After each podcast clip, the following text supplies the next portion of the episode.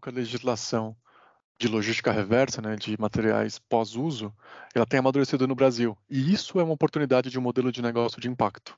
Isso é algo que é interessante para que os negócios reconheçam aí modelos que, por exemplo, atendam a necessidade, mas também gerem uma receita, gerem um benefício uh, para as próprias pessoas que estão envolvidas nessa cadeia pós-consumo, né?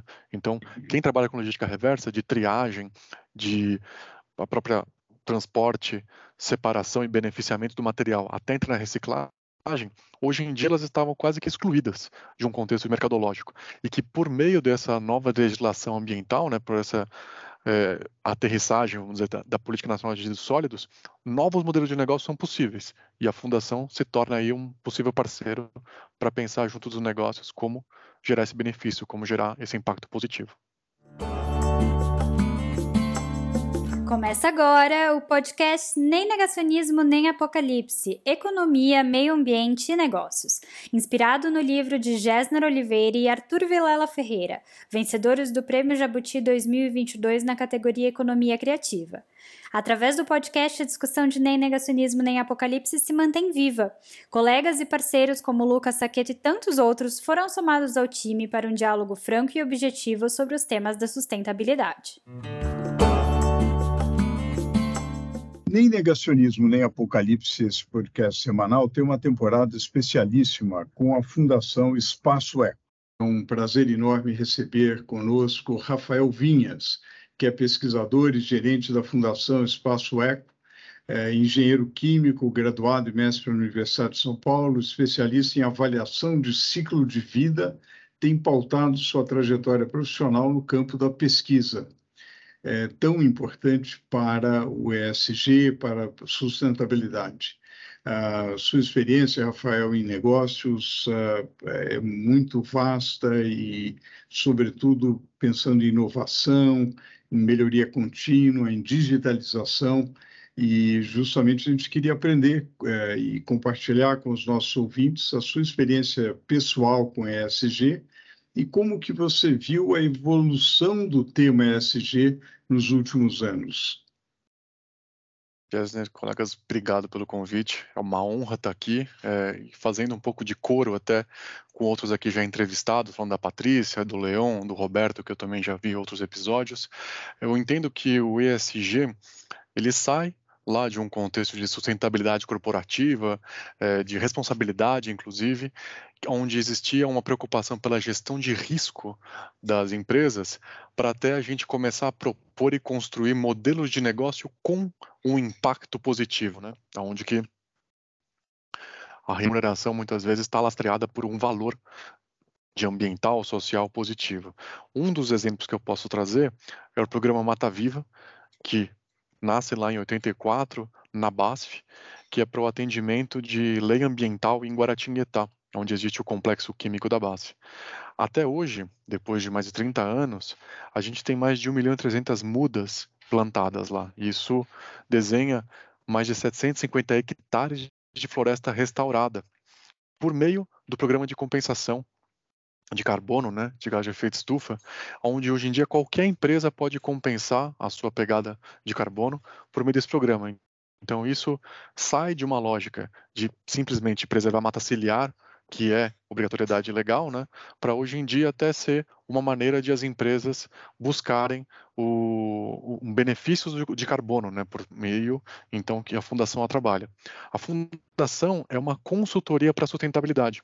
Então, o que a gente faz muitas vezes é utilizar a metodologia de avaliação de ciclo de vida e aí otimizar ou recuperar matéria-prima, né, buscando a tal da economia circular, melhorias na logística de distribuição, por exemplo, olhando frotas, olhando caminhos e até combustíveis que a gente possa olhar, a tal da eficiência energética, e aí, portanto, reduzindo o impacto ambiental, por exemplo, pegada de carbono, mas pode ser eutrofização, acidificação, tantos outros que a gente pode mensurar por meio dessas metodologias. Rafael, você pode dar alguns exemplos de como a Fundação Espaço Eco trabalha, alguns projetos é, reais? Falou um pouco do programa Mata Viva e como que isso tem sido aplicado na prática para as empresas. Vamos lá, obrigado pela pergunta. Aí, quando a gente pensa no ESG, eu vou tentar trazer alguns exemplos de cada uma dessas letrinhas. Né? Então, no âmbito ambiental, a gente pensa muito em gestão de capital natural. E capital natural a gente pode traduzir como um estoque de recursos naturais, renováveis ou não, os quais são essenciais para as atividades econômicas. Acho que o mais fácil exemplo que a gente possa ter aqui é uma atividade agrícola, né? Vamos pensar na cafeicultura. Então, como que a gente produz café, como a gente então oferece esse produto de forma a respeitar a água, o solo, os recursos naturais que estão ali necessários para essa atividade. Então, por meio dessa avaliação de ciclo de vida, a gente pode entender quais são os aspectos ambientais, ou seja, quanto de água, quanto de fertilizante, quanto de energia que é necessário para produzir o café. Até o caso que a gente possa incluir ali dimensões sociais, né? Como qual é a remuneração das pessoas, a capacitação das pessoas que estão envolvidas nessa cadeia né, de distribuição. A partir desse primeiro diagnóstico, é possível que a gente otimize. Dá para produzir mais café com menos fertilizante? Dá para entender uma remuneração mais justa para toda essa cadeia. Então, a gente acaba buscando, por meio desses diagnósticos, melhorias ao longo de uma cadeia. Quando eu falo ciclo de vida, é desde o berço, né, desde a da, da, busca por esse recurso natural, até depois é, a gente trabalhar esse material e, e chegar no uso e disposição final dos materiais após o uso. Então, se eu for pensar em embalagens, a gente também pode melhorar o desempenho ambiental dessas embalagens. A reciclagem ou qualquer uma das técnicas de economia circular também são é, estratégias ESG. Né? Então, a gente pode melhorar, por exemplo, é, a matéria-prima da embalagem, melhorar a destinação pós-uso dessas embalagens para uma reciclagem. E quando a gente fala também de energia, ainda no, no, âmbito ambiental, a gente pode pensar na própria produção de combustíveis, né? E aí quando a gente trabalha com programas como o RenovaBio, que é para fomentar por instrumentos financeiros a produção e o volume de biocombustíveis. Então a gente também na fundação trabalha muito próximo de utilizar a Renova Calc, né, que é a maneira de gerar crédito de descarbonização para quem está envolvido numa cadeia de produção de biocombustíveis. Falando de social, a gente trabalha muito com valor compartilhado, o conceito, né? ou seja, é a geração de valor econômico de forma a criar também valor para a sociedade. Então, é enfrentando necessidades e desafios coletivos, né, sociais. E aí a gente pode pensar em modelos de, por exemplo, agricultura familiar com uma tecnologia de ponta. A gente tem trabalhado com algumas tecnologias de algodão, por exemplo, onde que na Colômbia, nos Andes, a gente entendeu que tem um impacto positivo para uma agricultura familiar utilizar de sementes de algodão de alta tecnologia. E aí, portanto, a remuneração que essas famílias estão ganhando, a maneira com que aquelas tradições de plantio estão se preservando também. Então, são novos modelos de negócio que a gente entende que muitas empresas estão incubando com esses editais de é, responsabilidade social corporativa. Né? Então, é uma maneira de começar um projeto mas depois aquele novo modelo de negócio se sustenta e consegue prevalecer no tempo.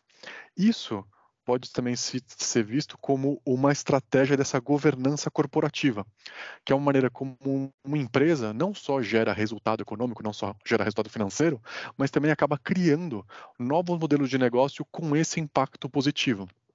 Seja trazendo no seu produto uma nova segmentação de portfólio, né, buscando priorizar a inovação inovação, a pesquisa e desenvolvimento de novos produtos, a partir de critérios ambientais, sociais, além dos próprios econômicos. Então, de alguma maneira, uma empresa que, por exemplo, pode oferecer bens de consumo como um algodão consciente, né, falando socialmente falando, ou mesmo ambientalmente menos impactante, e como é que ela traz toda uma cadeia de fornecimento na história de oferecer esse produto para mercado. Então, quando eu, eu penso né, nos outros entrevistados aqui que já foram é, do Roberto, do Leão, oferecendo que as empresas que eles têm é, responsabilidade estão visando a geração desses valores, colocando ambiental ou social na própria oferta de mercado deles. E a própria Patrícia Iglesias, quando foi comentar um pouco da história da CETESB, né, da sua experiência com a CETESB, também isso é valor para políticas públicas. Então, conectando que a gente não está mais num sistema de comando e controle ou num sistema de gestão de riscos, e está muito mais fomentando melhores modelos de negócio, gerando esse tal de impacto positivo para a conexão dessas demandas coletivas, preservando os recursos naturais. talvez a gente possa falar assim de como que a legislação de logística reversa, né, de materiais pós-uso, ela tem amadurecido no Brasil. E isso é uma oportunidade de um modelo de negócio de impacto. Isso é algo que é interessante para que os negócios reconheçam aí modelos que, por exemplo, atendam a necessidade, mas também gerem uma receita, gerem um benefício uh, para as próprias pessoas que estão envolvidas nessa cadeia pós-consumo, né? Então, quem trabalha com logística reversa, de triagem, de a própria transporte, separação e beneficiamento do material até entrar na reciclagem, hoje em dia elas estavam quase que excluídas de um contexto mercadológico. E que por meio dessa nova legislação ambiental, né, por essa é, aterrissagem, vamos dizer, da, da, Política Nacional de Resíduos Sólidos, novos modelos de negócio são possíveis. E a Fundação se torna aí um possível parceiro para pensar junto dos negócios como gerar esse benefício, como gerar esse impacto positivo. Muito interessante, Rafael. Ceci, Oi, Rafael. É, a gente, dentro desses projetos todos que vocês têm, que você citou, como que, que vocês estabelecem as metas e, e quais as metas que vocês têm agora para 25, 30, 50? Vocês têm essas metas de mais longo prazo? Como que, que funciona essa questão de metas e indicadores aí? A Fundação Espaço Eco está mudando o seu posicionamento, nome, identidade visual e é uma questão estratégica. A gente busca fazer uma atuação em toda a América do Sul. A gente é mantido pela BASF na América do Sul para realmente atuar como essa consultoria de sustentabilidade e promover melhores diálogos, promover esses caminhos para os negócios da região. E esse novo é, posicionamento que a gente está fomentando aí com metas nesses próximos anos é para que a gente busque ser esse centro de excelência em sustentabilidade, aumentando a capacidade técnico-científico para os países da região. A gente hoje tem prioridade para Argentina, Chile e Colômbia, além do próprio Brasil, pela própria é, estrutura que a gente já tem contato com esses estudos. Então, esses casos que eu fui trazendo, é, agora na minha última fala, estão muito próximos do, do que a gente tem contato, tem realidade para os diálogos. Com quem são os business managers, quem são os gestores de negócio ou quem está envolvido no tema de sustentabilidade corporativa, mas também aonde a gente acaba entendendo caminhos para melhores políticas públicas, para a gente sair de um modelo de comando e controle, por exemplo, e que a gente possa é, recompensar quem tem benefícios ambientais e sociais.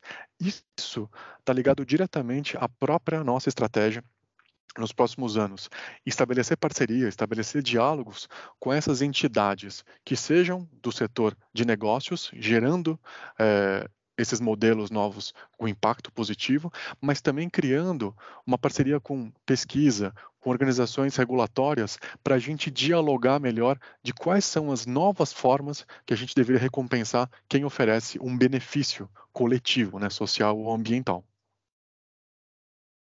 Saqueto, é, eu achei muito interessante essa, primeiro essa relação e essa atuação da, da Fundação Eco, Rafael, nos, nos três, nas três letras do ESG, né? E, e também é, fico empolgado aí com essas metas, essa perspectiva de atuação para o futuro. E eu queria saber é, se tem alguma questão que a gente deixou de fazer aqui, né, nas perguntas, ou se tem algum é, outro comentário que você gostaria de fazer. Eu gosto de pensar muito que assim a fundação ela vem de um terceiro setor, né? Ela até hoje é uma fundação é, sem fins lucrativos e que isso sai de uma lógica que a gente está ocupando um espaço que era um vácuo. Acho que existem outros grandes parceiros, acho que tem outros grandes atores no terceiro setor e que o importante é a gente estabelecer o diálogo.